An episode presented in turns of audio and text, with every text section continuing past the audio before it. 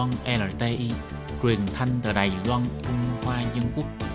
Mời các bạn theo dõi mục tin vắn lao động nước ngoài.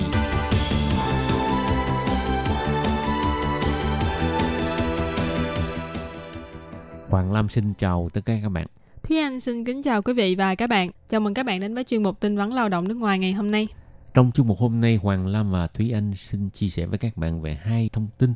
Thông tin thứ nhất là phải đội mũ bảo hiểm khi chạy xe đạp điện. Nếu vi phạm sẽ bị phạt tiền 300 đài tệ.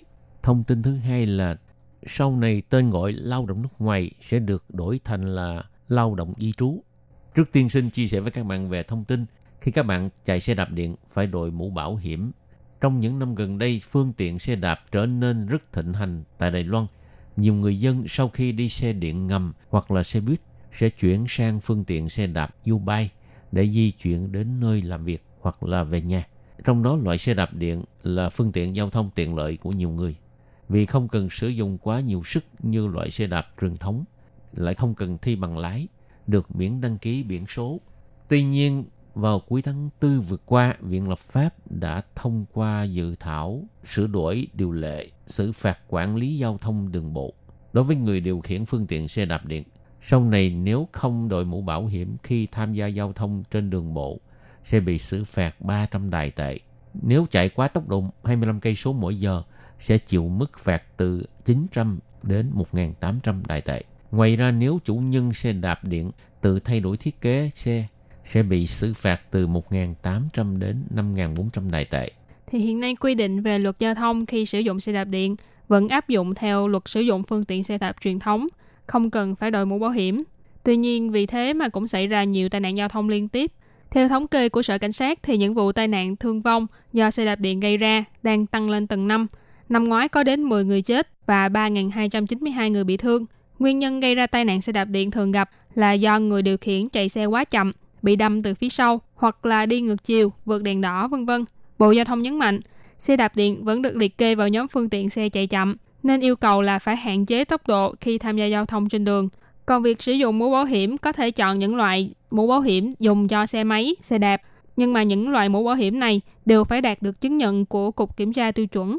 Tiếp tục xin chia sẻ với các bạn về thông tin tên gọi lao động nước ngoài sẽ được đổi thành là lao động di trú.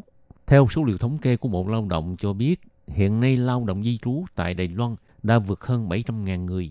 Số lượng lao động di trú tại thành phố Đào Viên có đến 110.000 người, là huyện thị có số người lao động di trú đông nhất toàn Đài Loan. Ngoài cống hiến sức lực của họ cho các hạng mục công trình công cộng lớn của chính phủ, còn bù đắp lỗ hỏng nhân lực cho mảng chăm sóc lâu dài tại Đài Loan. Sáng ngày 3 tháng 5 vừa qua, Bộ trưởng Bộ Nội chính ông Từ Quốc Dũng cùng với Giám đốc Sở Di trú ông Khưu Phong Quang đã đến xưởng chế biến thực phẩm y mì ở Nam Khảm, Đào Viên để thị sát và thăm hỏi lao động di trú. Ông Từ Quốc Dũng sau khi nghe bài báo cáo của phía công ty di mì khẳng định rằng doanh nghiệp di mì đã trực tiếp tuyển dụng lao động di trú từ nước ngoài, giúp những người lao động này có thể tiết kiệm được chi phí môi giới, nâng cao thu nhập của người lao động.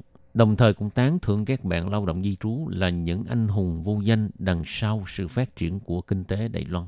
Và cũng tại buổi thăm hỏi này, ông Tử Quốc Dũng cũng đã tuyên bố trong tương lai sẽ chính thức sử dụng tên gọi lao động di trú thay cho tên gọi lao động nước ngoài như ban đầu. Trong tương lai, trên thẻ cư trú của người lao động nước ngoài cũng sẽ đổi thành lao động di trú. Ông Từ Quốc Dũng còn đích thân trao những tấm thẻ cư trú mới cho các bạn lao động di trú tại đây. Hy vọng có thể thông qua lần sửa đổi tên gọi này, hướng đại chúng xã hội đến việc sử dụng ngôn từ thân thiện hơn để cho xã hội càng được bao trùm bởi sự tôn trọng và bao dung. Giám đốc Sở Di trú ông Khu Phong Quang thì chỉ ra, thẻ cư trú ngoại kiều sẽ được xử lý bằng phương thức là thay đổi và đào thải dần.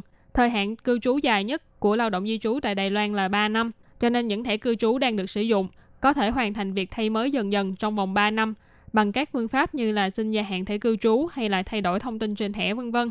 Trong thời gian này thì thẻ cư trú với danh xưng trong một lý do cư trú cũ và mới đều có thể sử dụng.